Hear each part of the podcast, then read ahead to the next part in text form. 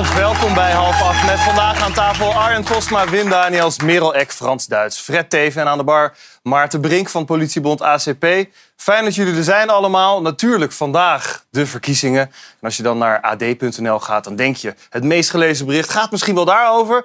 Nee, toch niet helemaal. Waar in je auto zit de flessenopener verstopt, Frans? Wat denk je? Ik zou het niet weten. Weet jij het, Fred? Deuropening. Deuropening? Nee. Wim? Ik weet het niet. Nee, laat maar zien. Arkansas River. Ah, tuurlijk. De riem. Ik drink geen bier, dus ik kan het niet weten. Hey, goed nieuws, of althans ja, de laatste cijfers over de opkomstpercentages. Landelijk, eind van de middag, eh 34,6 procent. Nee, ik moet goed zeggen, 37 procent. En dat is 4 procent hoger dan vier jaar geleden. Hier in Amsterdam is het zelfs 10 procent hoger. Voor wie is dat goed nieuws, denk jij, Fred? Eh, ik denk eh, een beetje voor links. Dus voor de combinatie GroenLinks Partij van de Arbeid. En ook een beetje voor de PVV in Amsterdam. Ja, want die zijn hier ook sterk Die vertegenwoordigd. zijn hier in landelijke verkiezingen in Noord altijd dan- wel zichtbaar. Ja. Is het dan slecht nieuws voor BBB, dit? De, op- de hoge opkomst? Nee, ho- hoge opkomst in het algemeen. Landelijk is goed nieuws voor de BBB, denk ik. En inderdaad ook PVV. Ik denk dat het goed nieuws is voor elke partij die door kan gaan als een eh, proteststempartij eigenlijk. Ja, hier iedereen aan tafel gestemd vandaag? Ja, ja, zeker. Frans, jij ook? Ja, ik heb uiteindelijk een machtiging eh, aan mijn Oh, vrouw ja, je keek mij aan. Dit wil ik en, en, en doe je ding. Dat is dus gebeurd. Je, je Ja. keek mij aan van... Gaat hij dit aan mij vragen? dan? Nee, heb ik ja, niet hij gedaan. Gaat het aan mij vragen? Ja, wel, nee, niet zelf. Dus, Ja, maar wel, Merel, eh, met wie heb jij gestemd vandaag? Nou, eh, met, eh, ik, ik was met twee oudere vrouwtjes in de, ja, in, de, in de tachtig. En dan merk je dus dat een stembureau eigenlijk niet altijd helemaal is ingericht voor, mensen, voor iedereen. Want die eh, konden niet zo goed zien. Dus wat eigenlijk dus totaal niet mag, is met z'n tweeën in een stemhokje. Dan moet de voorzitter van een, een stembureau eigenlijk ingrijpen. Maar die stonden dus op een gegeven moment met z'n tweeën in een stemhokje... omdat de een de ander ging helpen, omdat hij het gewoon echt niet kon zien. Je krijgt zo, soms zo'n loop. Dus zij, zij zei van, Truus, kijk jij even mee? Ja, ja, dus Ja? kijk even mee. En dan, eh, ja. Eigenlijk zo- niet de bedoeling. Nee, want je, maar goed, het, het licht was eh, eh, te weinig. Dus het was eigenlijk gewoon te weinig licht. Ja. Eh, Merel eh Exit Poll, kunnen we je ook noemen? Na Merel Weka en Merel Exit Poll. Die heb ik ook goed bedacht. Hè? Ja. Jij gaat zo richting Hilversum. Ja. Want jij bent vanavond eigenlijk de Herman, de scherman van VI. Ehm, en we hebben een wekker gezet, want je moet op tijd weg. op die tijd wekker die loopt. ja. Dus ergens Oh, in het programma, ja, het duurt nog wel even voor. Gelukkig, we hebben een hoop te bespreken. Ja. Het woord Exit Poll, waar komt dat eigenlijk vandaan, Wim? Het is in feite een Nederlands woord, mensen, het woordje pol. Eh, kun je het vergelijken met een graspol. Een pol steekt ergens bovenuit. En als je een exit poll hebt, dan ben je zover dat je alles wat er bovenuit steekt kunt tellen. Daar komt het woordje exit poll vandaan. Ik kan eigenlijk vanavond aan elk woord eh, noemen en dan aan jou vragen waar komt het woord vandaan. Dat is wel heel fijn. Vandaag vroeg iemand aan mij sinaasappel. Wat is dat eigenlijk? Maar dat is gewoon een China-appel, een appeltje uit China. Ook leuk. Hey, we gaan het hebben over de verkiezingen, want we hebben er naar uitgekeken. Eindelijk is het vandaag verkiezingsdag. Stem ze weg, luidt de overzichtelijke verkiezingsslogan van Geert Wilders en zijn PVV. Ben je klaar met Rutte en zijn kabinet, dan kun je nu je stem laten gelden. Als de coalitie zwaar verliest in de Eerste Kamer, dan zijn de dagen van het kabinet geteld. Zo is de hoop van de oppositiepartijen. GroenLinks is niet te stoppen, de progressieve beweging is niet te stoppen. En samen gaan wij Nederland veranderen. Toch leidt een verlies bij de provinciale statenverkiezingen zelden tot een val van het kabinet. Ook in 2019 gebeurde dat niet, terwijl de meeste coalitiepartijen toen flink verloren. De elf van Minerva spreidt zijn vleugels bij het vallen van de avond. Alleen in 1958 en 1966 ging de regering onderuit. Er wordt nu volop gespeculeerd over een vergelijkbaar lot voor Rutte 4. Het vertrouwen in de politiek is historisch laag. En de coalitie is sterk verdeeld over belangrijke thema's als stikstof en het asielbeleid. Gaat het kabinet de verkiezingen overleven? Ja, daar gaan we het zo over doorpraten. Eerst eventjes die politieke kopstukken. Hoe stonden ze erbij vandaag? Wopke Hoekstra die had zijn klusjas nog aan toen hij ging stemmen. Zijn haar ook nog een beetje... Alsof hij net uit bed gerold komt. Ik las een tweet. Ik las een tweet. Iemand zei volgens mij: dit, dit is exemplarisch voor hoe het CDA erbij staat. Eh, Ja. Zag ik ergens voorbij komen. Mirjam Bikker die maakte een selfie. Ja, niet de beste. Thierry Baudet heeft eh, zijn kind meegenomen. dat is dan Mag weer... dat dan wel? Ja. Ja, Ja, nou, vraag ik me dan af. nou, op Ja, het sorry. moment, ja, eh, da- da- daar wordt ook soms moeilijk over gedaan. Als een kind eigenlijk al kan lezen, mag het weer niet. Want dan kan je lezen wat je ouders stemmen. Een kind van die leeftijd mag je. maar een kind niet. van die leeftijd mag je, mag je meenemen. Ja. Eh, alles is beeld in de politiek. Wat voor beeld wil hij hier uitdragen, Fred? Nou, vol- volgens mij dat hij vandaag... eh voor Papadag voor heeft. de- eh, Papadag heeft. Nee, voor het kind moet zorgen. Ja, dat Misschien wil je- uitdragen. Misschien dat je zelf denkt dat je de vader des vaderlands is. Ze zien er allemaal een beetje slaperig uit. Ik vond Hoekstra een beetje slaperig. Maar dit ziet er ook een beetje slaperig uit allemaal. Een beetje. Dat is gewoon een slecht, slecht moment van de foto. Ja? Slecht Is dat het? Dat denk ik. Hey, jongens, we gaan even schakelen naar eh, nieuwe politiek verslaggever van Hart voor Nederland. Mark Kampers, die is voor, voor ons bij eh, BBB eh, in de buurt van Deventer. Mark, ehm, ja, dit wordt natuurlijk een hele belangrijke... In Badmens ben jij op dit moment... Het wordt natuurlijk een hele belangrijke avond voor Caroline van der Plas. Ja, het wordt een hele belangrijke avond. En het ziet er ook wel goed uit. Hè. Als we naar de eh, laatste peilingen kijken, dan staat de BBB er goed voor. 13 zetels. Dus ja, ze zijn hier allemaal super euf- euforisch al. En eh, ja, mevrouw Van der Plas heeft net al een schnitzeltje gegeten met zoon. Dus eh, goed om quality time is al gebeurd. Want straks is het over misschien, hè? Want eh, ja, dan begint het harde werken. Hoe zit het met de zenuwen? Ehm, nou ja, dat is wel een klein beetje spannend van eh, ja, dat het wat wordt, weet ik. Maar wat het wordt, dat weet ik niet. En dat is de spanning eh, die er nu eh, in zit. Ja, wat gaat er gebeuren vanavond? Want als we even kijken naar de laatste peilingen, dan zien we dat de huidige coalitie 23 zetels overhoudt in de Eerste Kamer. Dat is ver van de meerderheid. Ja, Een val van een kabinet, is dat reëel?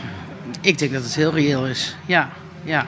Ik denk dat het val van het kabinet sowieso reëel is. Maar afhankelijk natuurlijk van de uitslag vanavond. Ja, dan moet je kijken ja, hoe je nog kunt regeren in Tweede en Eerste Kamer. En ook hoeveel draagvlak heb je nog onder de bevolking. Bent u wel voorbereid op een monsterzege? Want we hebben het vier jaar geleden gezien met de FVD, Forum voor Democratie. Het is uitgelopen op een fiasco. Je weet hoe het gaat met nieuwe partijen. Ruzietjes onderling, eh, ja, misschien ook eh, oneenigheid met de partijleiding. Ja, maar bij mij krijgt niemand oneenigheid hoor. Nee? Nee, nee, nee, nee. Nee, ik ben eh, altijd heel positief en aardig en, en, en duidelijk. Maar, eh, Maar bent u voorbereid? Natuurlijk zijn we voorbereid. Wij, wij zijn al eh, twee jaar bezig met de voorbereidingen op deze verkiezingen. We hebben ruim de tijd genomen om kandidaten te selecteren, om te spreken, om te screenen. Ze hebben training gehad, ze hebben cursussen gehad. Ze wonen al sinds september eh, debatten bij van provinciale staten. Even... De verbinding valt weg. Maar het verhaal was in ieder geval duidelijk. Eh, bedankt, Mark. Als Caroline van der Plas heel groot wordt, Fred... vrees jij dan voor een kabinetsval? Ik zie jou een beetje nee knikken. Nee, ik, ik vrees niet eh, wat, wat ik eh, zou willen, doet er niet toe. Maar ik vrees niet voor een Je zou het wel willen, stiekem. Nou, ik, zou- ik vrees er niet voor, want ik denk dat ze alle belang bij hebben dat ze elkaar nog even stevig vasthouden. Ik denk trouwens dat 23 zetels eh, voor de coalitie in de Eerste Kamer nog redelijk positief is. Ik heb ook wel lagere getallen gehoord, van net 20 of zo. Dus het is wel een enorme klap. Het wordt wel instabieler in het kabinet, maar ik denk niet dat het kabinet meteen valt. En waarom denk ik niet? Omdat dit bijltje natuurlijk wel eerder is gehakt. Eh, dit is niet de eerste keer dat dat eh, voorkomt. En, en, en de premier heeft daar een beetje ervaring mee. Dus die kan het managen. Ja. Komt nog bij dat drie partijen in de coalitie... eigenlijk moet het allemaal nog zien natuurlijk vanavond hoe het gebeurt... maar drie partijen in de coalitie staan echt op verlies. En eentje handhaaft zich. En binnen misschien zelfs nog wel wat.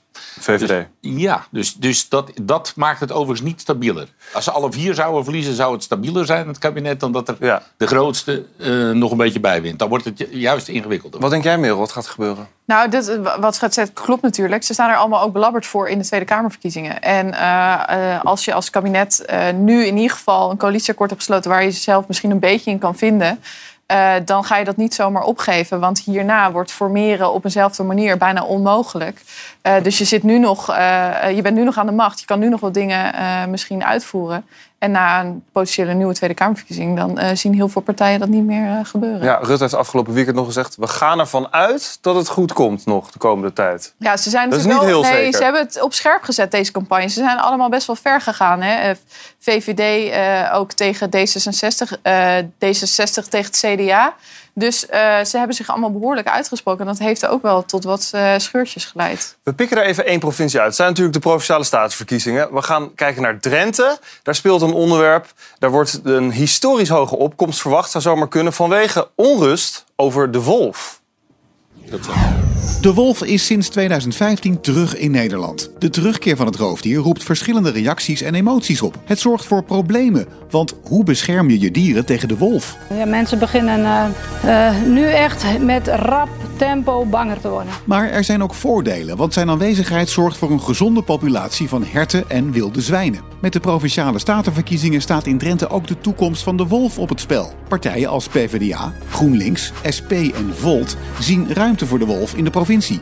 Terwijl onder andere VVD, CDA en ChristenUnie de wolf het liefst zien verdwijnen. Wat betekent de verkiezingsuitslag voor de wolf? Ja, het speelt natuurlijk ook in meer provincies, niet alleen in Drenthe. Hoort de wo- wolf thuis in Nederland, Fred? Wat jou? Gewoon één antwoord. Nee, een wolf heb je niks te zoeken. Die moeten we zo snel mogelijk eh, terugjagen waar die vandaan komt. Dus in- naar Siberië.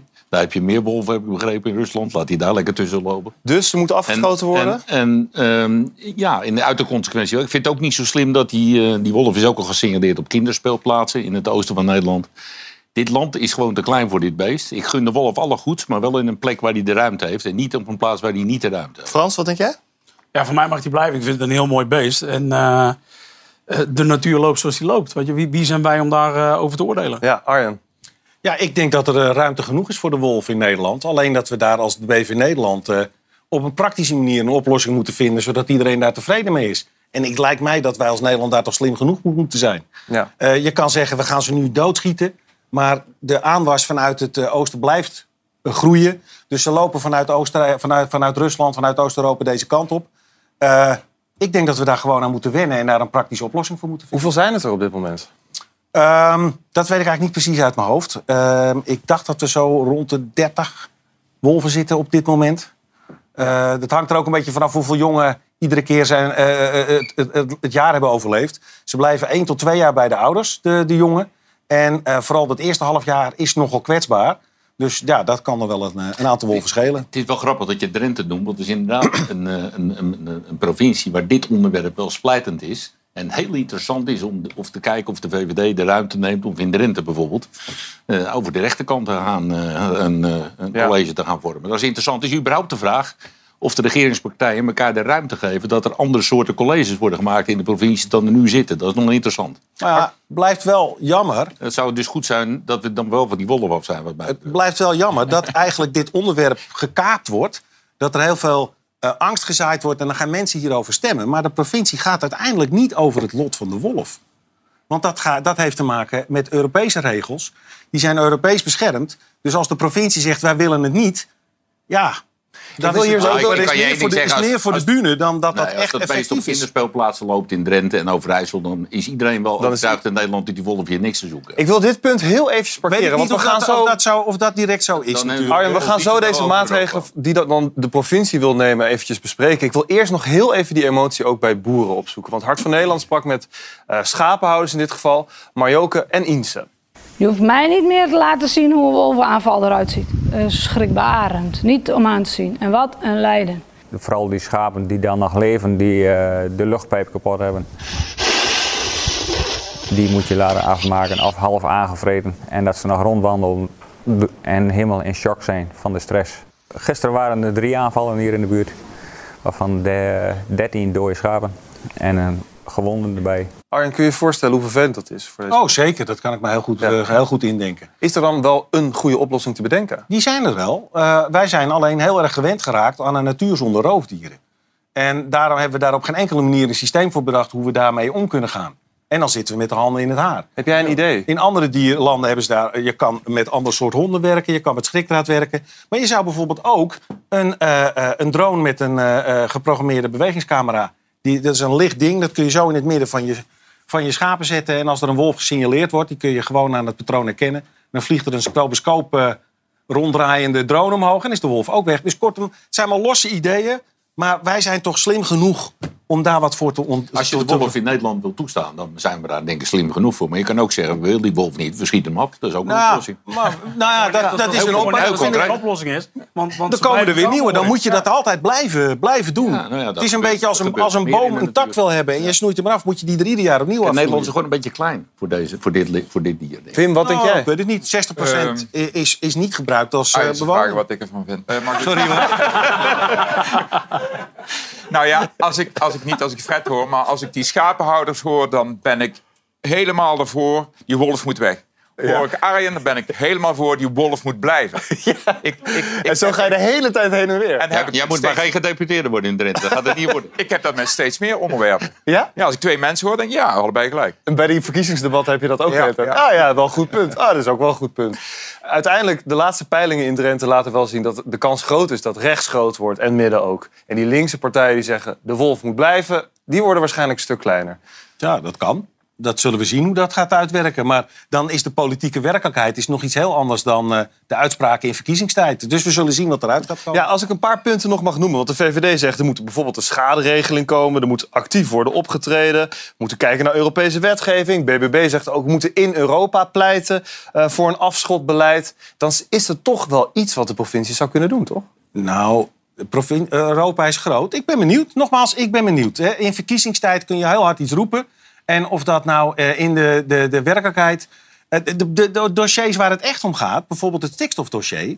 dat is makkelijk, want dan heb je het alleen over de wolf... en hoef je daar niet over te hebben. Maar het Ja. stikstofdossier moet nu opgelost worden. Dus wat gaan ze daarmee doen? Nee, daar hoor ik ze gaat- daar niet over. Ja, daar gaat het ook heel veel over. Maar dit is een we- wezenlijk probleem in Drenthe, in ieder geval voor de veehouders. En wat de provincie inderdaad, waar ze wel over gaan, is natuurlijk... eh, gaan we hekwerk vergoeden, ja of nee? Hoe, eh, wat voor hekwerk, hoeveel krijg je er dan voor? Wat als je vee hebt wat steeds verplaatst? Eh, hoe Nou ja, er, dan? er zijn al verschillende eh, clubs opgericht waar je ook vrijwilligers hebt die boeren dan helpen met het, in, het iedere keer tijdelijk inrasten van die, van die hekken. Dus er zijn allerlei initiatieven die Nee, maar opduiken dat, en om dat, dat, is dus wel degelijk helpen. waar de provincie over gaat. Tuurlijk, En- en maar dat is, inderdaad- dat is een Ja. praktische En het, uitvoering. het afschieten inderdaad, dat, dat is iets waar Europa over gaat. En inderdaad waar sommige partijen voor pleiten. Dan gaan wij als provincie gaan wij naar Brussel om te zeggen... hé, hey, eh, we willen toch echt dat we gaan afschieten. we zagen nog beeld van de afgelopen dagen, best wel bijzonder. In Weert was het, in Limburg. Een wolf die gewoon door de bebouwde kom eh, loopt. Die kinderen die loopt dus gewoon, als jij daar met je, met je kind één zit. Nee, maar we hebben al 200 jaar Maar geen ik begrijp aanval- net dat er veel meer wolven komen. Nee, maar Ja, we dat hebben, hoor ik al, net van we hem. hebben al Dus 200 jaar geen... Er is dan nergens in Europa een aanval op een, van een wolf op een mens geweest. Hè? Dus hoe gevaarlijk is het? Wij- loopt bij diezelfde wij kinderspeel... leven- wij leven in een heel bij, diezelfde, landje. bij diezelfde kinderspeelplaats lopen ook heel veel honden rond. Ja, en die honden bijten wel daadwerkelijk Maar die honden, gaan we hebben, die die dan honden ook hebben eigenaren. En dan kun je van die wolf die heeft geen eigenaar. Maar dan gaat het ook alleen om het strafrecht. En dan gaat het niet om het gevaar. Nee, ik, ik, Ben jij bang voor wolven? nou, Ik, ik, heb niks, ik, heb niks, ik heb niks met wolven. En ik, ik snap echt werkelijk niet wat dat beest hier te zoeken heeft. Nou ja, hij, vindt- hij- hij heeft hier altijd ook al gezeten. Ja, altijd. toen, maar toen leefden we nog in moeras en toen leefde hij niet met zijn 17 miljoen op een Ja, hele maar onze, onze natuur gaat hartstikke goed. Dus dat hoort ook allemaal weer een beetje bij elkaar. Nou, ik hoor net dat het niet goed gaat. Nou, de stikstof die, eh, die Ja, dat is een hele andere hoor ik iedere keer. We hebben later in deze uitzending ook nog goed nieuws uit de natuur met Arjan. Maar het wordt wel spannend wat er gaat gebeuren, ook in Drenthe. En wat de gevolgen zullen zijn eh, voor Maar dan maken we eigenlijk niet zorgen om dit, eh, om dit te onderzoeken. Jij maakt je geen zorgen. Ja, ik nee, dat, heb, dat merken we. Frans, we hebben ook we hebben nog meer goed nieuws over André In dit geval. Ja, dat Jij kent hem goed. Eh, hij is anderhalf jaar al nuchter, Ja, bleek deze eh, week. lekker. Hij stond weer voor het eerst op het podium bij Holland Zingt Hazes. Ja. En eh, hij is ook weer samen met Monique. Het klinkt misschien heel raar, maar wij hebben een vorm gevonden die voor ons goed werkt. En ik heb mijn huis in Wilnis. Zij woont hier bij Rotterdam. En, eh, en de manier waarop we het doen, dat werkt gewoon heel goed. Maar, Friends ja, with benefits. Nou, André, doe ja, maar. ja, die zijn er wel. Die zijn er wel, ja. Zijn de benefits er? André, Ja, man natuurlijk. nog. Man! Ja, natuurlijk. De maandagen dat ik hier slaap, dan, eh, ja, dan kom ik niet aan winkel.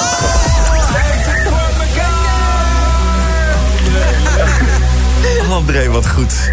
Jij kent hem goed. Wat kun je hier nog meer Ja, over dit is toch fantastisch. Nee, maar ik vind, ik vind het zo mooi. Je, die jongen die, eh, die is natuurlijk van het ene diepe uiterste naar het andere eh, hoogtepunten gegaan. Ja. Eh, heeft daardoor weer, weer heel veel dieptepunten gekend. En nu gaat het gewoon goed. Hij is steady, hij ziet er goed uit.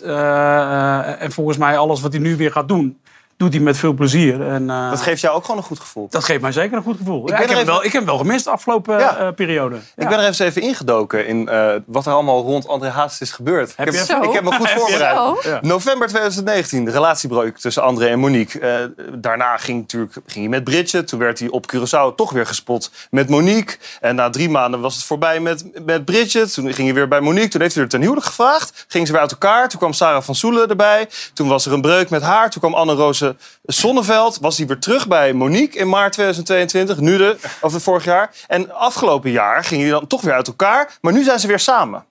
Ja, ik denk... Hij is eh, jong en hij wil fijn. wat, toch? Wel fijn hè, dat- we dit nu weten. Maar ik bedoel, ja, nee, goed, dat vind ik sowieso ongelooflijk dat dat nieuws is, überhaupt. Het is zijn leven. Het is nog een hartstikke jonge jongen. Volg jij het En, ook eh, allemaal op ja. goed? Nee, ja, ik, je hebt hier dus je hele middag heb jij gewoon eh precies. zitten onderzoeken. Ja, heerlijk, toch? Ja. Mij, Ik doe gewoon lijkt mijn die- best. mij lijkt die oplossing van Arjen wel goed om daar een drone eh, tussen te zetten. Dat is, eh, Het is een stroboscopie, ja, heerlijk. Ze leven dus niet samen, eh, niet de hele week, maar dan wel apart. En dan toch samen voor de Maar als dat voor hun werk is dat toch perfect, jongens? Dat is helemaal top. Ja, vind ik te gek. Hou jij van knikkeren eigenlijk? Jawel. Ja? Ja. Je zit het weekend in een knikkerprogramma. Oh, jouw wekker gaat. De wekker gaat. Daar is het, daar is het, daar is het Johan Derksen alarm. Ja, het Johan Derksen alarm inderdaad. Maar dat is Johan roept je. Het gaat over knikkeren, dan is dit mijn cue inderdaad om... Oh, is het eh, echt zo? Jij houdt niet van knikkeren? Jawel, jawel. leuk Dan moet je zaterdag even Ja. kijken. Ja, ik ga even Heel veel succes, Merel Ek. Wat was het? Exit poll, ja, en leuk. eh, we gaan kijken vanavond. Ja, dankjewel. En veel plezier met knikkeren, jongens. Ja, Eh, hey. applaus voor Merel Ek. We hadden het over dat Marble Mania. Daar zit jij dit weekend in. Laten we daar heel even naar kijken. Oh, nou, dat wordt wat. Kom op, Duits! Nou, ja, dat is nog helemaal niet zo slecht. We zijn er weer bij en dat is prima. Viva Hollandia. Ja, Thomas. Hoe was dit? Ja, dit, dit is echt weer even terug naar de, naar, naar de jeugdtijd, weet je wel. Ja? Gewoon het, het elkaar een beetje plagen, maar de, eh, eh, ja, het, het balgevoel zit er nog wel een beetje, kwam ik achter in dit spel. ik had, ik had al heel lang niet meer met knikkers gespeeld. Zeg maar. Nee. Ja. Wim, hou jij van knikkeren? Jazeker. Ik Ja, was, hè? ik was niet bepaald de knikkerkoning uit het dorp, maar eh, wij knikkerden vroeger heel erg veel. Fantastisch spel. Ik ook. Ik heb ook in, op de basisschool ontzettend veel geknikkerd. Ik mis het wel een beetje in mijn omgeving. Is om dit programma zien. dan niet iets voor jou om ook Nee, te daar zou ik nooit aan meedoen. Ah, zo leuk. Nee, Echt? Waarom niet? om te Nee, doen. nee, nee, nee, nee. Drink jij veel melk? Ja. Ja? Ik ben zelfs ooit lid geweest van de melkbrigade. Dat was waar? in, toen ik was een jaar of zes, toen kon je namens het zuivelbureau een logboek invullen. En dan moest je bovenop de aanbevolen hoeveelheid melk, aanbevolen door het zuivelbureau, en het was al een gigantische plas melk, nog 30, nog 30 glazen melk per week extra drinken.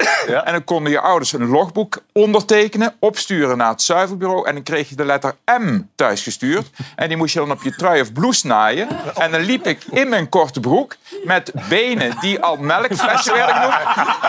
Door het dorp. Witter kon je die krijgen. Nee. nee. Ah, ja. Geweldig. En dan drink je genoeg melk als je zulke benen hebt. Ja, dat was onvoorstelbaar. Ja, ik ben echt... Ja, ehm, ik was een complete melkverplichting. Ja, we zien het nog aan je. Ja. Maar, en er is een nieuw advies aan het kabinet steeds. Ook aan mij trouwens hoor. Ik heb ook enorme melkkannen, Wim. We kunnen een verbondje sluiten wat dat betreft. Maar er is een advies aan het kabinet. Meer belasting op vlees, op zuivel en op vliegen. Wat vind je daar nou van? eh, Op vliegen, ik bedoel... Lange afstandsvluchten. Oh, ik dacht... eh, Meer belasting. mu- Muggen en vliegen, maar dat is Nee, eh, niet op vliegen. Ja, dat, voeren we volgend jaar in. Ja.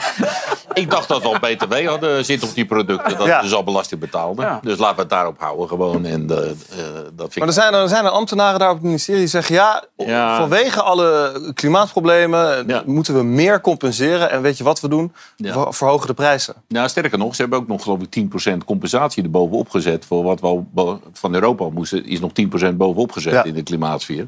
Ja, ik denk dat we daar gewoon niet aan mee moeten werken aan dit soort dingen. We Nee. betalen belasting over dat product. En, en je kunt ervoor kiezen om dat niet te eten, vlees wel te eten. Daar is iedereen vrij in. Mag iedereen zelf beslissen. Je mag biologisch vlees kopen of niet. Allemaal goed. Maar we betalen BTW en dat is mooi. En daar moet de rest niet extra heffing op. Dat lijkt me echt flauw. Arjen, wat vind jij? Vind je het prima om wat meer te betalen? Ik heb daar zelf geen moeite mee. Maar misschien is het wel makkelijker om bijvoorbeeld de kerosine gewoon te belasten. In plaats van eh, dat belastingvrij aan de KLM te geven. Gebeurt nog niet. Dus misschien dat daar meer winst in te zitten dan dat eh, meteen rechtstreeks bij de, bij de consument ligt. Ja, vliegen wordt al duurder. Hè. Je gaat al vliegbelasting betalen. Dit eh, kabinet voert dat in. Maar het is nog steeds ontzettend goedkoop, toch? Nou, goed, maar dat wordt ook snel wel duurder. Volgens mij zijn- is daar bijna iedereen het wel een beetje over eens dat vliegen duurder wordt. Hoeveel vlieg jij eigenlijk, Frans? Nou, de laatste jaren niet zoveel, maar daarvoor, eh, ik denk een jaar of vier geleden, een keer of 60 in het jaar. 60? Ja, met Waar optredens naar het buitenland. eh, Oh, voor optredens. Zeker in het begin van het jaar. Oostenrijk, weet je wel. Dan ga je echt eh, ja, van december tot en met maart. Dus bijna elke week in en uitvliegen. En dan, dat zijn dan uh, hutten. Ja, precies. Hut en dat soort dingen. Maar ook, ook naar Turkije en, en naar, naar Frankrijk, naar Spanje. eh, ga door. Ja, mooi. Thijs ging eh, met dit onderwerp ook voor ons de straat op. Ja, is niet te rijden. Het is goed dat er meer belasting op vlees en zuivel komt. Heb ik vanochtend op televisie gelezen. Ik ben het er niet helemaal niet mee eens. Nee? Nee, Helemaal niet. Helemaal niet, nee. Waarom niet? Zuivel is natuurlijk eh, gezond en ding. En vlees heb je ook, eh, ja, is gewoon lekker. Zuivel is eigenlijk niet nodig hè, om gezond te zijn. En vlees, ja, het is wel moeilijk om er vanaf te komen. Het is, eh, we moeten ons inhouden, klaar. De wereld gaat naar de knoppen. Want ik vind trouwens dat ze op het ogenblik veel te veel belasting op de groente heffen. Dus probeer eerst dat er maar eens af te halen. Maar we hadden nu over vlees, maar. Er zijn genoeg dingen te doen, niet alleen maar vlees. Als ik veel jonger zou zijn, zou ik misschien nog wel activistisch worden. Want ik heb heel veel respect voor de mensen die eh, op die A12 liggen. Mag ik jullie kort een vraag stellen? Je zit een lekker delletje te eten. Zou zou je die ook nog bestellen als er heel veel belasting op komt? Het is goed dat we meer vegetarisch gaan eten. Maar het is wel lekker om af en toe een frikandelletje te eten. Kan eh, uw moeder nou het allerlekst koken? Raapsteeltje stampot. Met vlees? Soms. Spekjes. Ook lekker. Stel je voor, je staat als agent bij een schietpartij waar de kogels je om de oren vliegen. En je probeert contact te hebben met collega's, maar het systeem werkt niet. De politie is er helemaal klaar mee met die falende communicatiesystemen. Heftig. 6421, zeggen wij. De vier politiebonden hebben gisteren een officiële klacht ingediend bij de arbeidsinspectie over C2000, het communicatiesysteem van de politie. 6309, zeggen wij. Het systeem waarmee hulpdiensten onderling communiceren hapert regelmatig. Vorige week konden agenten tijdens een klopjacht op overvallers in Noord-Brabant niet goed met elkaar praten. Volgens politiebond ACP is de maat nu vol. De politiebonden eisen maatregelen om te voorkomen dat agenten door het onbetrouwbare communicatiesysteem in gevaarlijke situaties terechtkomen. Als jij agent bent en op dat moment bezig bent voor de veiligheid van de burgers om je heen, dan wil je dat alles het doet. En dat is ook mijn taak om ervoor te zorgen dat we daarmee aan de slag zijn. Wat zijn de gevolgen als er niet snel een oplossing komt? Frans, het verbaast me wel. Jij was al langer op de hoogte van dit nieuws. Nou, hoe- nou het langer op hoogte. Ik, ik heb een, eh, een, een goede kennisvriend die eh, werkt bij de politie. En als ik dan die verhalen wel eens aanhoor, wat daar allemaal gebeurt, maar niet alleen in de communicatie, maar ook hoe ze mogen acteren, Ja. ja, dan eh zakt bij mij de broek op de enkels. Is het bij hem ook wel eens misgegaan dan? Het is bij hem ook wel eens misgegaan. En het, het, het- een mooi voorbeeld is een achtervolging. Hè. Ze hebben een verdachte. Ze gaan achtervolgen. eh, eh, dan halen ze een bepaalde snelheid. En als ze dan, ik noem maar even, 150 kilometer behalen... dan moeten ze aan de meldkamer vragen... Joh, mag ik mijn achtervolging voortzetten, ja of nee? Waanzin. Jij denkt, ik gewoon zeggen, hoezo, hoezo moet ik vragen? Nee, ik ga achter iemand aan eh, en, en ik kom boven een bepaalde snelheid en dan moet ik door. Ja. Weet je, dat soort, dat soort voorbeelden, eh, ja, dat vind ik echt eh frappant. Maarten, je bent hier namens de vier politiebonden. Jullie hebben dus die noodklokgeluiden. Ehm, ja, hoe kan het dat dit niet goed gaat? Dat dit niet goed werkt? Ja, dat is de hamvraag. Eh, Het probleem is ook dat het al jaren niet goed gaat. Eh, C2000 is natuurlijk een systeem wat al heel lang draait. Het is een systeem waar alle hulpverleningsinstanties op werken. Eh, dus ook de brandweer, ook de GGD, ook de Marche C, reddingsbrigade, noem allemaal maar op. Ehm, maar in die jaren lopen we continu tegen problemen aan. In 2020 is er een update gedaan, is er een nieuw eh, C2000 ge- geïnstalleerd. Maar dat heeft niet de problemen verholpen. Sterker nog, op punten waar het eigenlijk goed was, is het nu slecht. Eh, nou, dat loopt jaren. Politiemensen melden dat. Eh, de overheid is ervan op de hoogte, de minister, de korpsleiding. Eh, alleen, het is nooit echt opgelost. Wat ging er mis daar in Rijsbergen bij die achtervolging? Ja, nou, er is een overval geweest in België. De verdachten daar zijn gevlucht. Die kwamen de Nederlandse grens over. En in Rijsbergen is dat voertuig op een rotonde geklapt. Nou, dat zie je hier ook op beeld. Politiemensen rechts in beeld die gaan uit het voertuig en die gaan achter die verdachte aan. En op het moment dat ze de posities door willen geven, merken ze al dat de verbindingen slecht zijn. Nou, dan weet je dus eh, dat je daar al tijd verliest. Want de andere eenheden die aanrijden, weten dus niet waar hun collega's zijn, weten niet waar die verdachten heen gaan. Nou, dan gaan ze ook nog tuinen in, gangetjes in. Je moet je voorstellen, als daar een confrontatie plaatsvindt eh, met verdachten. eh, en de politie kan niet zeggen van, luister, ik ben hier en het gaat hier mis. Ja, levensgevaarlijk en ontoelaatbaar wat ons betreft. Wat doet dat met agenten? Nou ja, goed, een aantal collega's van de politie die daar opgetreden hebben, hebben zich bij ons, bij de vakbonden gemeld. Eh, hebben overigens ook met de media gesproken om aan te geven van dit is onze grens, we voelen ons absoluut onveilig. Eh, maar ook voor de burger eh, kan de werking, of de niet-werking beter gezegd, gevaarlijk zijn. Want we hebben ook voorbeelden van een reanimatie waarbij essentiële medische informatie doorgegeven moet worden naar de meldkamer, maar het gewoon niet werkt. Maar dat kan toch niet eigenlijk? Nee, en dat is dus ook de reden dat wij eh, gezegd hebben van nou, tot hier en niet verder. Er is heel veel geprobeerd om het op te lossen, maar er zullen meer updates gedraaid moeten worden. Er zal meer geld in geïnvesteerd moeten worden. En anders gaan we dit niet oplossen en blijft het een gevaar voor politiemensen op straat en voor de burger. Fred, hoe luister jij hiernaar? Nou ja, politie hebben goede verbindingen nodig. En je kunt niet optreden zonder goede verbindingen. Dus daar hebben ze 100% gelijk. En als politiemensen in gevaarlijke situaties komen, dan moet je dat oplossen.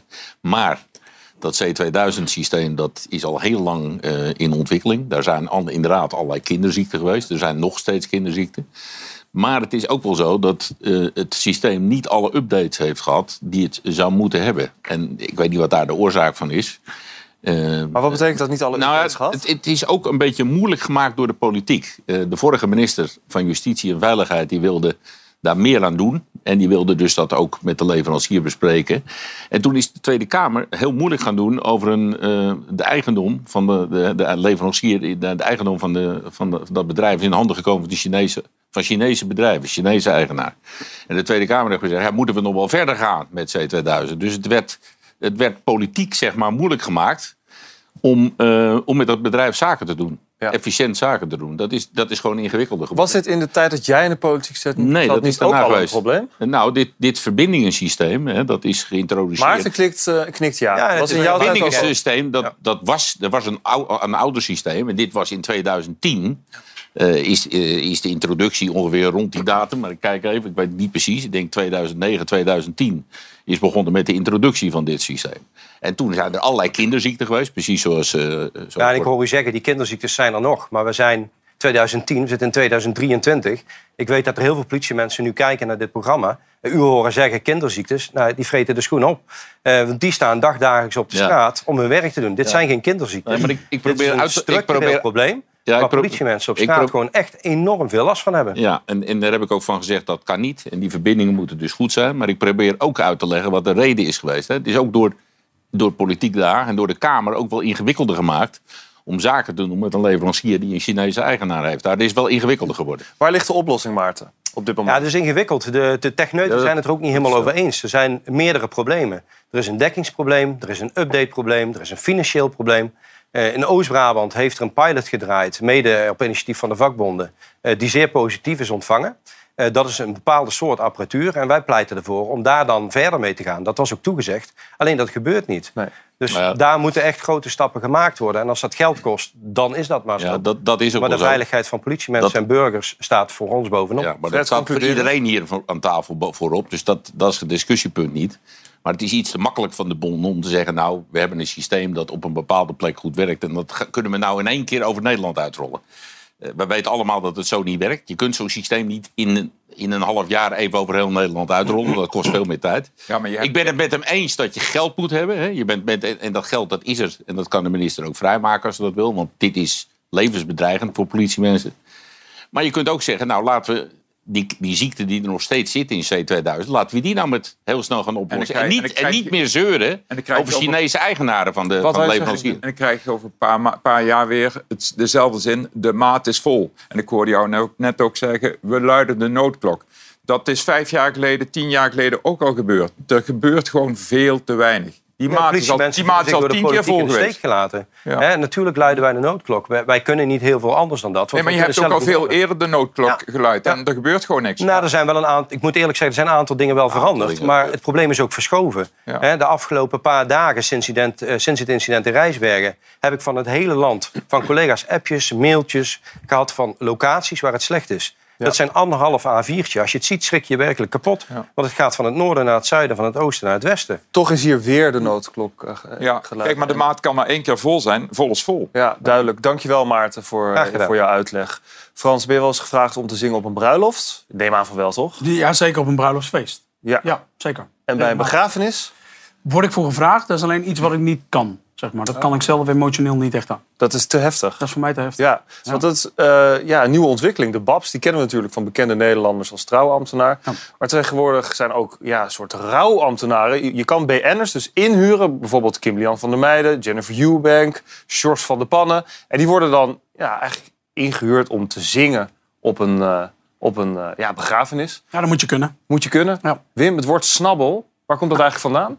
Is een Duits woord. Ik denk dat het uit Jiddisch komt, maar dat weet ik niet zeker. Heeft een beetje een negatieve lading gekregen, Ja, voor mijn ja, gevoel. ja. Of is dat altijd al zo? Dat is vooral voor mensen die het zelf niet hebben, denk ik.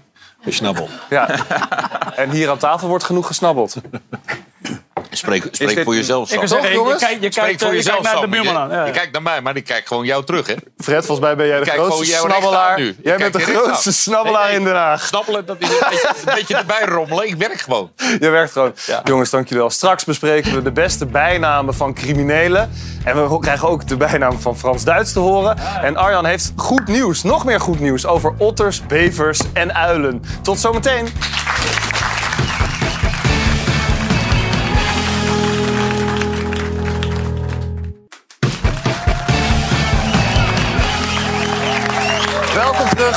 Er is een recordbeloning van 200.000 euro beloofd voor degene die die gouden tip heeft voor crimineel Bolle Jos. Heb je hem al gevonden? Bolle Jos? 200.000 euro? Nee, nee, nee. Ik snap wel waarom dat die Bolle Jos heet, maar ik heb... Nee. Nee.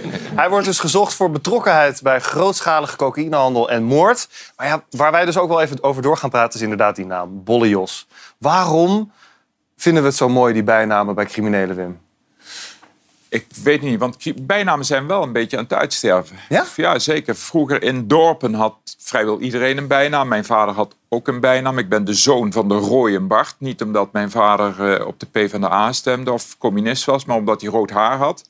Ik heb zelf ook nog een bijnaam gehad. Vanwege mijn achternaam ben ik Daan genoemd. Mijn broers trouwens, trouwens ook.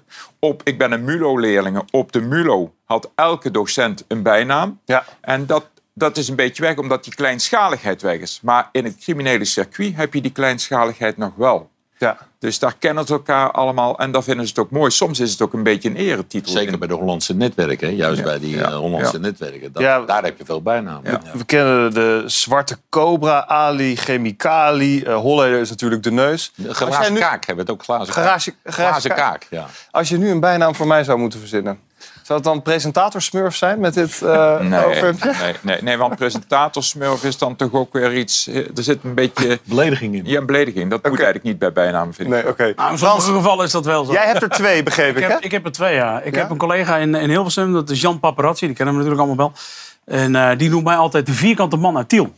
Zeg maar. Dus, dus Ja, hier is hij dan, de vierkante uit Tiel. Weet je, dat, dus dat. En hoe Ja, vind dat jij gaan dan collega's over. Ja, ik vind het allemaal prima. Ik, Ja. hoor, ik hoor net van mijn buurman, ik, inderdaad, je hebt een vierkante kop, zegt hij net tegen me. Jij hebt een kale kop. Ja, ik heet Ja. overigens niet Kale, kale Fred, maar Stille, stille, stille Willy. heet Stille ik. Willy. Ja, Ja, Stille dat is ook nog een mooi liedje trouwens. Ja. Stille En wat is Willy. tweede naam Maar, eh, dan? Maar mijn tweede naam, heel veel vrouwen noemen het toch een knuffelbeer. En die, Oh, die heb ik wel Nou, die liever. ken ik Ja, maar dat is een koosnaam. Dat is geen... Dat is Nee, geen- dat is, Dat is niet een heel duidelijk ja, nee, ook een beetje een bijnaampje geworden toch? Ja, hou jezelf Ja. een beetje blij buiten. Ik zeg helemaal niks meer. Arjan, we hebben nog goed nieuws. Het gaat goed met otters, uilen en bevers. Volgens de Living Planet Index gaat het in 10 van de 12 provincies hier in Nederland dus beter met deze dieren dan we denken. klopt. Dat is toch best wel verrassend. Dat is, ook, nou, dat is gewoon fijn. Eh, dat is goed nieuws. Daarvan kun je zien dat het beleid, wat misschien al 30 jaar lang langzaam aan het, aan het ontstaan is, dat dat eindelijk allemaal vruchten begint af te werpen. Ehm, wat je eigenlijk ziet, is dat dit bewijst dat we kunnen het wel. Dus er is genoeg natuur die enorm onder druk staat. Maar als er soorten zijn waar we aandacht aan besteden, dan kunnen we dat de andere kant op draaien. Ik dacht dat het zo slecht ging. Dat gaat het ook, maar op andere, op andere plekken. Er zijn, het is nooit alles gaat slecht. Nee. Dus eh, eh, eh, op het platteland gaan heel veel dingen slecht. Maar bijvoorbeeld de waterkwaliteit zijn we nog lang niet goed genoeg. Hè? Dat, maar daar zijn we al een heel stuk in verbeterd. Water is helderder geworden. Eh, daardoor zijn er meer waterplanten. Daar is weer meer leven. Dus in het moeras en in de waternatuur is het goed omhoog gegaan. En in welke tijdsperiode is dat dan? Vanaf 1990 tot, eh, Tot tot, nu. tot, tot nu eigenlijk. Ja. Waarom is, Otter, het zo- die otter is ook teruggekomen. omdat Otter de is teruggekomen, waterkwaliteit bever is teruggekomen. beter is geworden. waarom is het belangrijk dat het goed gaat met deze dieren? Nou ja, de natuur die functioneert als een, als een piramide. Dus de, de, de, de voedselbrengers, dat is de grootste brede basis. En eh, iedere keer kom je een stapje hoger. En op de punt van die piramide, daar zit een toppredator. Een predator is een roofdier. En het dier dat het hoogst is, dat eigenlijk door niemand meer beroofd wordt, is een toppredator. Nou, als er één toppredator is, dan zijn wij het wel. Ja. Hè, want wij worden door niks bejaagd. Ehm, nou is het heel comfortabel daarboven op die piramide. Maar als je op dat puntje staat en je gaat de hele tijd allemaal stenen uit die piramide weghalen... doordat er steeds minder dier, diersoorten leven... dan op een gegeven moment val jij zelf om. Want die toppredator is misschien wel het kwetsbaarst van alle soorten in die piramide. Dus als wij daar stevig willen staan, moeten we zorgen dat die piramide breed genoeg is. En dan is dit heel goed nieuws. Ja. Hoe- hoeveel, hoeveel soorten dieren zijn er in Nederland? hoeveel soorten? Nou, dat hangt er vanaf wat je onder een dier verstaat. Ja, dan neem Want ik de hebben- ondersoorten bij. Dat is eigenlijk nog niet helemaal duidelijk. Want we hebben namelijk... eh, nee, ik bedoel, eh, als je alle insecten meetelt... Als je al het bodemleven meetelt... Nou, dan kom je misschien wel op, op, op, op tienduizenden soorten. En we ontdekken nog iedere dag nieuwe soorten erbij. Dus het absolute aantal is eigenlijk niet zo goed te, te, te, te benoemen. Hey, fijn dat we toch nog even goed nieuws ook nog weer hebben mee kunnen nemen. Naast André Hazes ook goed nieuws uit de natuur. Wim, jij hebt een liefde voor geschiedenis. Je hebt voor ons gekeken naar de Provinciale Statenverkiezingen uit 1923. Dat is dus 100 jaar geleden. Je zou denken, waarom? stem mogen uitbrengen daar voor de verkiezingen lijkt iets vanzelfsprekends. Maar dat was het in het verleden zeker niet. Tot 1917 kregen alleen mannen die een bepaald bedrag aan belasting betaalden stemrecht. Hooguit 12% van de bevolking mocht stemmen in die jaren. En pas iets meer dan een eeuw geleden kregen vrouwen stemrecht. 1922 was de allereerste keer dat iedereen in Nederland, man en vrouw, mocht stemmen. In de afgelopen 100 jaar hebben we partijen zien komen en gaan en is er veel veranderd in ons politieke landschap. Van de anti-revolutionaire partij tot de Boerenpartij en van de Centrumpartij tot de LPF. At your service. Inmiddels is er een record aantal partijen vertegenwoordigd in de Tweede Kamer. Wat kunnen we leren van de verkiezingen uit het verleden? Ja, Wim, laten we eens beginnen bij het CDA. Die zouden wel willen ja, dat het eigenlijk weer 100 jaar geleden was. Toen waren dat soort partijen heel populair. Wat kunnen zij leren uit die tijd? Jazeker. In 1923 bij de provinciale statenverkiezingen had de Algemene Bond Rooms-Katholieken eh, die hadden 30% van de stemmen. 30% van de stemmen. En die zijn in 1926 is dat de RK Staatspartij geworden, de Rooms-Katholieke Staatspartij. Maar ze hadden dus blijkbaar in de loop van de geschiedenis steeds andere partijen nodig om op peil te blijven. In 1945 is dat de KVP geworden. Katholieke Volkspartij is dat geworden, ook weer met hulp van andere partijen. In 1980 is dat uiteindelijk het CDA geworden. Toen is er de ARP bijgekomen en de Christelijke Historische Unie is erbij gekomen. Heeft wel jaren geduurd voordat die, dat CDA er was. De vrouw van Piet Steenkamp, die toen het CDA eigenlijk zeg maar, vorm heeft gegeven, die heeft geteld hoeveel eh, vergaderingen Piet Steenkamp heeft gehad om tot het CDA te komen. 980. 980. En toen was, dus, eh, was het nog steeds groot vanwege al die fusies. En vandaag de dag is van het CDA bijna niets meer over. Maar dat is niet toen al begonnen, want in 2006 eh, en in 2010 ook nog heeft het CDA nog ontzettend hoog gescoord.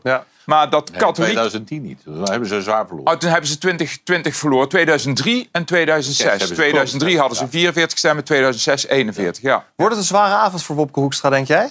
Ik denk dat Deze het een zware avond wordt eh, voor het CDA. Ik weet niet of hij het ook zelf mee moet torsen. Dat lijkt me een hele, hele humoristische, vrolijke man die dat wel kan verwerken. Maar het wordt wel een vervelende avond. En dan morgen met een kater wakker worden. Vijf ja, en, en dan, en de dan horen dat het eh, eigenlijk nog tegenvalt. Moet hij er dan mee stoppen, wat jou betreft? Nee, hoeft helemaal niet. Hoeft helemaal niet mee te stoppen. Ik bedoel, kijk naar uh, Marijnissen. Die heeft negen keer achter elkaar verloren met Vijf. de SP. Oh, vijf. Nou, ja. Dan maak je er Ik- even ik negen van, ik ben- maar het zijn er ik ben- vijf. Ik ben de tel een beetje Dit wordt kwijt. de Ik zesde ben de keer tel een beetje kwijt Ja. bij de SP. Maar die heeft al talloze keren verlo- verloren. En die blijft maar gewoon doorpraten. Ja, Partij van de Arbeid zou ook wel terug willen in de tijd, hè?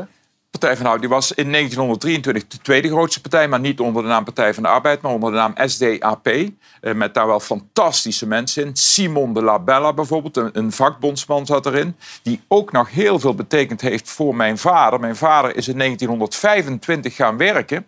En die, hier zie je die Simon Labella. Overigens in 1942 in een concentratiekamp vermoord in Duitsland. Ook nog lang Eerste Kamerlid geweest. Maar die heeft ervoor gepleit dat arbeiders, en daar stond SDAP voor, en daarna ook de Partij van de Arbeid, dat die een week vakantie kregen. Toen mijn vader in 1925 begon te werken, had hij drie vakantiedagen per jaar. Ongelooflijk. Ja, ja, ja. En hij heeft zich daar echt voor, voor beijverd. In 19, eh, eh, op een gegeven moment is dat de Partij van de Arbeid geworden. Ook weer met andere partijen erbij. Maar dat fenomeen arbeider, dat is er niet meer echt. En de Partij van de Arbeid moet op zoek naar een nieuwe identiteit. Zou zijn ze ook mee kunnen bezig. met die fusie dat dat dan voorbij is. Helemaal Ja, met... met Ze gaan nu fuseren met een partij waar je in ieder geval niet van kan zeggen dat het echt de Partij van de Arbeider is, GroenLinks. Grachtgeworden partij. Eh, nou ja, dat is nou meteen weer zo'n... Bleek uit, eh, maar- onderzoek van is toch een Sociaal beetje- Cultureel Dat is een Planbureau een elitaire partij met liberalen. Hè? Dat is de- ook wel wat liberalen. Dus eh, echt een ander soort partij. Dus ja, we moeten kijken of die fusie wat wordt.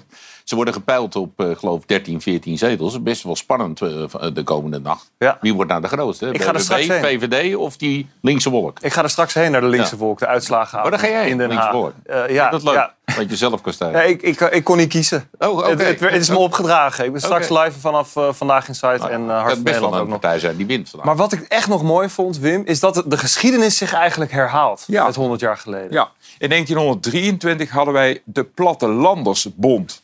En die haalde toen in 1923 echt heel veel zetels. Die kwamen vanuit twee en die haalden opeens 14 zetels. En dat programma van die Plattelandersbond... dat lijkt toch wel heel sterk op het programma van BBB. En eh, die, eh, kijk, het woordje platteland is eigenlijk een beetje een raar woord. BBB zegt nu ook van en voor het platteland. Dat staat op heel veel van die borden. Nou, dat hadden zij ook. Zij vonden echt, de Plattelandersbond... het platteland wordt achtergesteld. Daar moeten wij iets mee doen. Verder vonden ze overheidsbemoeienis... die moet teruggedrongen worden. Ze hebben toen ook gepleit voor een ministerie van Landbouw. Was er nog niet, is er in 1935 gekomen... onder de naam Landbouw en Visserij. Beter landbouwonderwijs. Maar ze hadden ook als eh, mooi onderwerp, vond ik... weg met de zomertijd. En die zomertijd bestond toen pas zeven jaar, geloof ik. En daar wordt nu nog steeds over gesproken. Wordt nog steeds over gesproken. Waar heb je eigenlijk op gestemd vandaag, Frans? Wil je dat Ik, ik zeggen? heb het aan mevrouw overgelaten. We kijken nu. Wat denk Heb jij gewoon VVD gestemd? Wat denk je? ik denk het wel. Nou, eh, dat blijft dat denk Maar heb je ook niet overwogen om misschien op BBB te stemmen? Ja, ik heb wel overwogen. Ja? Maar ik heb het niet gedaan. Maar je zat wel dichtbij. Nou, ik ben lid van de VVD. En als je lid bent van een partij, moet je niet op een andere partij gaan stemmen. Ik Ja. ken mensen die dat wel doen, maar dat snap ik helemaal niet. Dus als je dat niet snapt, dan stem je... Maar waarom ben je, was je toch in de verleiding gekomen op BBB te stemmen? Nou ja, omdat ik eh, weinig herkende van de liberale partij de laatste vier jaar... waar ik ooit, eh, waar ik ooit voor in het kabinet heb gezeten. Oh, maar waar ik ooit voor op de barricade heb gestaan Ja, maar in de verkiezingsstrijd van 2006. en Dan moet je niet stemmen op de partij waar je lid van bent... maar dan moet je lid worden van een andere partij. Nee, nee, nee, nee, je moet hij heeft een oplossing beetje, voor je. je. moet een beetje volhouden in de politiek. Ik ben één keer overgestapt. Ik denk wel dat je als politicus niet eindeloos kan overstappen. Dat is ook een beetje het probleem van Joost Eertmans. Een hartstikke goede Ja. vent. Maar die is zeven keer eh, van partij veranderd. Ik ben eigenlijk wel benieuwd hier in de studio. Kunnen jullie de handen omhoog doen, degene die, al, die wel heeft gestemd vandaag? Want de opkomstcijfers zijn altijd rond de 50% Ik denk dat nu wel, hier in de studio hebben we wel, denk wel twee derde ongeveer. Misschien wel drie kwart bijna. Waterschapsverkiezingen ook heel belangrijk, dus dat volg jij ook op de voet, Ja, Arjan? ja. Nou, ik denk dat dat heel belangrijk is. Eh, maar eh, ik vind het een heel mooi eh, systeem dat het nou met de provinciale staten tegelijk gedaan Dan komen er ook mensen. Dan komen er ook mensen die erover stemmen, dus dan moeten we allemaal wel. Ja, Dus dat vind ik we gaan het allemaal volgen. De hele avond, dus ook nog deze verkiezingsavond, is te volgen hier op SBS6. Straks bij Vandaag in Site, ook bij Hart van Nederland. Alle uitslagen gaan we bespreken. Wat zijn de gevolgen ook straks voor de Eerste Kamer? Het wordt een hele spannende avond. En morgen zit ik hier weer. Jongens, allemaal bedankt dat jullie hier waren. Morgen ben ik hier met Mona Keizer en Jan Slachter. Nog een hele fijne avond en tot morgen.